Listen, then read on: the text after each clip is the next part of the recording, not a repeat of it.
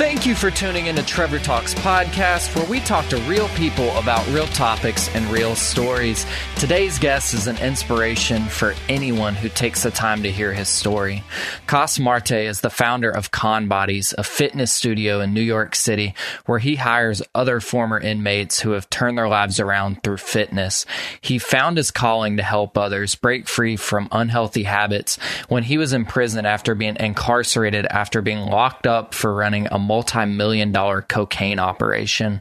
Since the launch of his company, he's gained over 25,000 clients, supported many folks coming home from prison, and has been featured in over 200 major media outlets such as NBC, CNN, The New York Times, TED Talks, and Men's Fitness.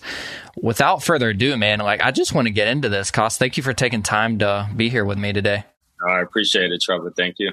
Of course, man. And so you were once the drug king and now you're the workout king. That's quite the transition there, man. How did that happen?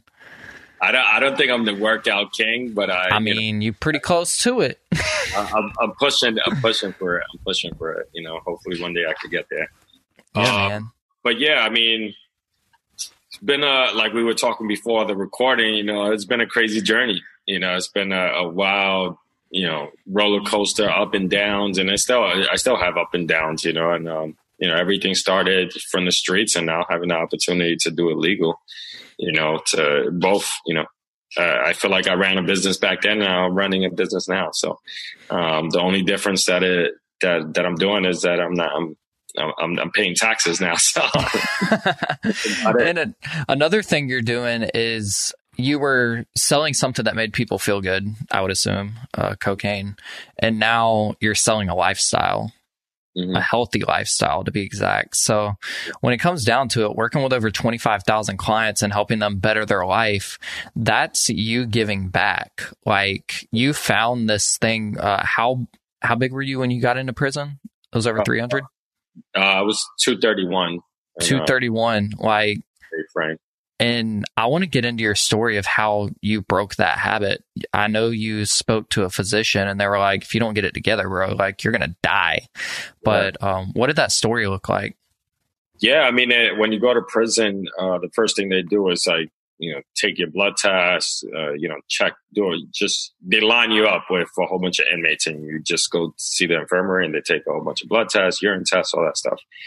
And so, uh, you know, you, you, you're up there and, and and I, you don't get your results back if you you really don't hear from anybody unless something's wrong.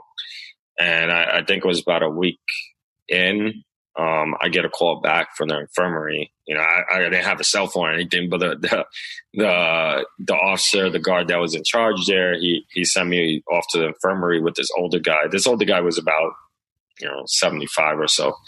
Um, and they sat us both, and uh, you know, down and they called one, uh, each other one at a time. And they said, they, they called me and, and it was like my cholesterol levels were through the roof. My blood pressure was through the roof. And if I didn't start exercising or eating correctly, that I could probably die within five years and, and being sentenced to seven years in prison, you know, and being told you're going to probably die in five years. It just woke me up. You know, I didn't feel like I was going to die tomorrow. I didn't feel like, you know, I felt, I, I knew I was overweight, but I didn't feel that unhealthy where I was like, damn, I'm to, uh, I need to start moving. And, and, and my, the, the guy that went down to the infirmary with me, I remember, you know, us walking back to the uh, cell block and he was telling me the same thing that they told him but he's like 75, you know, and so you know, he knows that his time is coming. And I'm just like, damn, I'm only 23 years old. You know, I, I can't, I can't die yet. Yeah. And you obviously had a whole lot that you had to do. So when yeah. it comes down to it, what did the process look like for you getting that message of like, you're going to die if you don't get it together? Um, did you start the next day or how did you build that habit? So I don't know. I just I went back to my cell and and when you're in your cell, you just nobody's watching. You do your own thing, you know. So I'm by myself, and I, I started like doing jumping jacks as soon as I came back from the infirmary. Started doing push up. I, I just like started thinking about like how many push ups can I do. I I was dying. I think in five minutes I this. Excuse my Yeah. language. No, this, this is way too hard. I'm not doing this anymore. uh, and I remember like just going, laying back in my bed and, and, and going to sleep. And then I remember they called rec. Um, and so I went out to the yard the next morning and, and when they called it, I just thought I was like, I need to, I need to get out there. I need to start doing something. And so I went out to the, to the yard and I started running. Like people looked at me like I was crazy because I was running. Um, I couldn't run. I was actually like running from one pole to the other, then walking to the next because I was so out of out of shape. And uh, and I just kept doing it, and I just kept moving, and and eventually, you know, I lost seventy pounds in six months. Um, just running, working out in my prison cell, just doing it back and forth. You know, That's insane, man. Like Yeah. 70 pounds and they didn't have a weight. I mean, they probably had some weights out there, but you did all this with just body weight. all all body weight. Yeah, there's there's certain prisons with no weights, and so where I was at, there was uh, limited equipment, you know, and um, I don't know. I just felt like I, I just needed my body. I felt like God gave me everything I needed. Yeah. And it obviously worked for you. You've trained over 25,000 people now. Um, that's, that's quite the transition. I, I can't even process, like, I can't process being in jail. I would, I'd probably get killed on the first day. I, that's just, Nah, I'm not a tough dude like that. Like, it wouldn't be a good situation, man. But um, for you, like you got this news, and a lot of people would have just went and just got emotional about it. But you just took a call to action and made it happen. Yeah. that takes a strong brain right there. Yeah, I mean, and, and I've, I don't know, I just always operated that way. Whether it was the streets, I just always like put my mind towards something and just don't stop. so, how did the cocaine business start? How did all that go for you? I mean, that started very early in my life. Um, I don't know. I've been exposed to drugs since I was, you know, uh, since you know I could remember. I don't know, like uh, going up and down my building and and just seeing like syringes and um, heroin addicts just standing and making lines down the block. You know, and that's what I seen. I mean, it was like a scene that you probably I can't describe it, but it was reality for me. Um, yeah, some people think you know that didn't exist, but it was a real thing. You know, where you would see a line. I mean, literally like fifty people. Cops would not come, and you just see a drug dealer on the other side of the door, and just people going in and out, and uh, and that's that's what I re- remember seeing as a kid. And every ten steps, I just saw like syringes um, on the ground, people shooting up. Uh, especially down here on the Bowery, it was uh, it was like heroin central. Um, and, and and so I got exposed to that very early, uh, and I I saw the people that was hustling on the corner, and, and most of them were family members, cousins, people that I looked up to. You know, the guys that had chains and cars, and and uh, I remember at, at eleven, I started smoking weed with them, and you know, just hanging out in the corner more often, and and then at thirteen, I just started selling drugs. Um, I remember buying my like first ounce to sell at school, and and uh, you know, bought it for like a hundred bucks. You know, made like close to three hundred bucks uh, off of it, and and it was just like uh, as a thirteen year old, you know, making like three hundred bucks in a week. I just felt like, That's more than some grown ups make. yeah. Uh, you know, and my mom, I mean, I, I, I was very money hungry. I, I, my mom was like, always, you know, she, she always made it by, you know, and I'm going to say like, you know, she never left me like hungry. Um, but you know, she couldn't get us anything else. I mean, I was wearing like anybody that was, she was getting hand me down clothes. I remember shopping on the, you know, Salvation Army and all that stuff, you know, so, um, we struggled. And, um, and if I asked her for anything else, you know, her number one excuse was just she couldn't afford it, you know, so, uh, I got it on my own and, and that's how that's how I, I got into the drug world. And so you started at a very young age. When you started getting money from selling the drugs and everything, were you able to take care of your mom a little bit more? I just didn't ask her for anything, you know. So, um, I guess, you know, when I was a, a, kid, yeah, I, I didn't help her at all. I was like 13, 14 hanging out. I was making my own money. I didn't even have the, the mindset of like even taking care of somebody else. And I was just trying to show off with friends. But as I got older, you know, and she needed anything, I, I hooked her up and that was it. Hmm. So would you say you've always been an entrepreneur? I guess, I guess, uh, uh, I don't know. Yeah, I guess a, a go getter is an entrepreneur, a, a starter and a mover. You know, that's an entrepreneur for me. Dude, that's phenomenal. And on top of everything that you've done in your life, you're an author, you're a co founder of Second Chance Studios, and you also provide free on demand workouts for people to do from their homes, which is phenomenal. But the one thing I keep seeing that repeats itself is like you're taking care of people. Um, when it comes down to it, all of the people that are working for you with Second Chance Studios and with Con Bodies, they're they've been incarcerated at some point in their life. Yeah, the majority of people that um, work at Con Body, uh, Second Chance Studios, you know, I have people that are helping me out with that uh, that haven't been incarcerated, but the people that we're going to be helping through the program, um, it, all formerly incarcerated people. Yeah, and a lot of companies will not hire formerly incarcerated people. So you took that business model and you flipped it around. Yeah, yeah. I mean, I, I take nothing but formerly incarcerated people. Yeah. I, I, actually uh, put an ad on Indeed for you know extra trainers, and and I got like people that weren't formerly incarcerated, and I'm sorry I discriminated. That's uh, your mission, though. It's almost like a ministry if you think about it. Like uh, not necessarily on the religious front, but like you're helping people that nobody wants to help. Like I, I know for a fact that I'd probably I don't know an exact statistic, but more than half of business owners aren't going to hire someone's formerly incarcerated because they're like, oh, they're going to steal money, they're going to steal this. But when you get out of jail, not for everybody, there's always going to be someone that gets out and just ends up back in. But a lot of people aren't going to hire specifically because they think it's going to be a problem for them. They don't think that like, oh, maybe they're born again, maybe they don't want to go down that road. They're trying to get together. Um, and you've seen that firsthand with your own life and now you're seeing it over and over and over again with people that are working for you.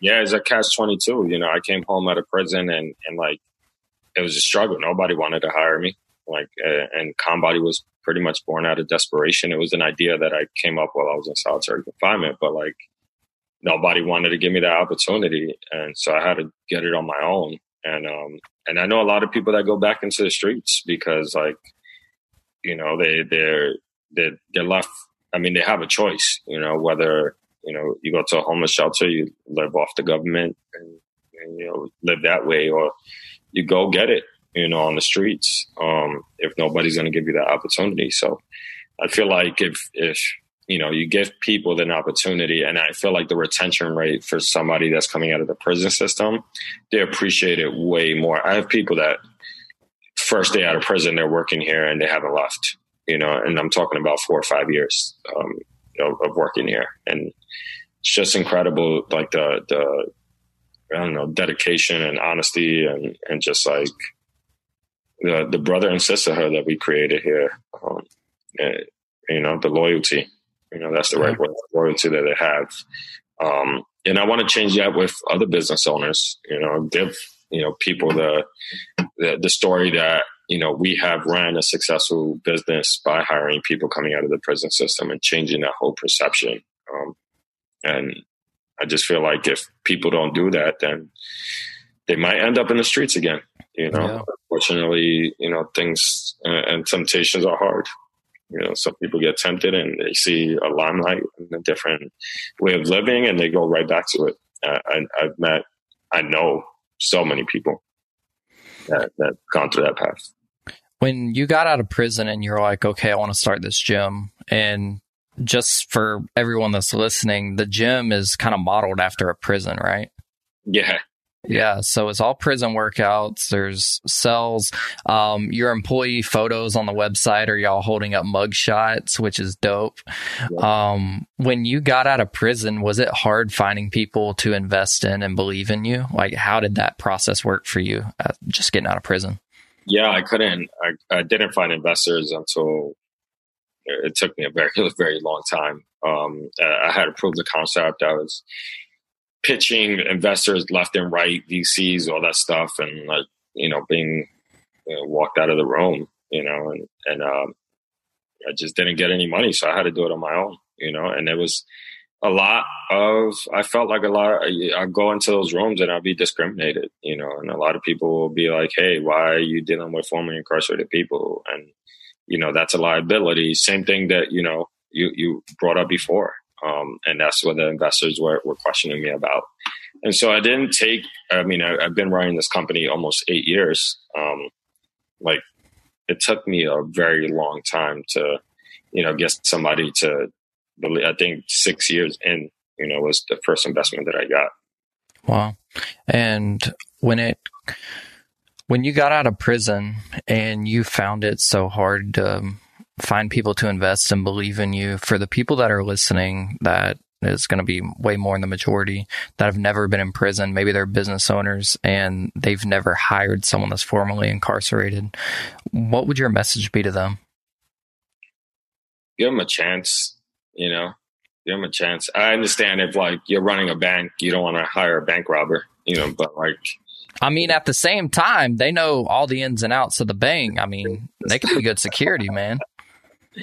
But you know, like if somebody got caught up, you know, most of the people that are locked up, eh, they got caught up with drugs or drug addictions, like you know, or have mental health issues.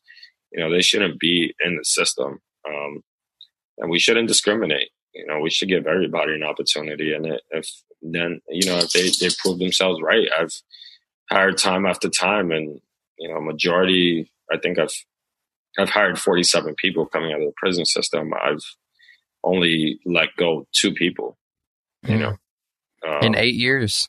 Yeah. And it was not because they stole from me or did anything wrong. It, it was, for me, it was just like, I'm, uh, I just had like punctuality, like issues with them. You know, I, I, I, like to, you know, be on time and deliver a great product. If, if you can't meet that standard, then, you know, I, I can't rock with you. But I still give people an opportunity. It's not like, you know, you strike out one time, you're out. You know, I give you know, multiple shots over here. But you know, give that that person's a regular person. I, I, just feel like really try to reflect on yourself. Have you ever been convicted? I mean, uh, committed a crime yourself? Have you like, you know, fought with your brothers and sisters or or whatever? You know, that's that's considered assault. You know, like if even if you do that little thing, you know, imagine if.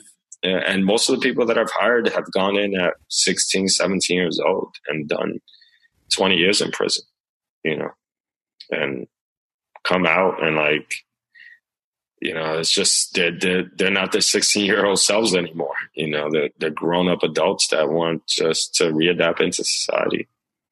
I love that so much man. And where can people find you and uh, get your book and all that good stuff yeah, you could check me out at conbody.com on Instagram at conbody. That's C O N B O D Y. You could get my book on Amazon. Uh, it's called Conbody.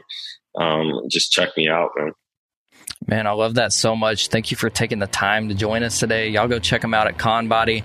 And there's also free on demand videos that you can get and try to get your Conbody today. Um, thank you so much. Again, it's been a privilege, and I'm super thankful you took time out of your day to join us. No, I appreciate it, Trevor. Thank you so much. Of course. And we will talk to you guys next week.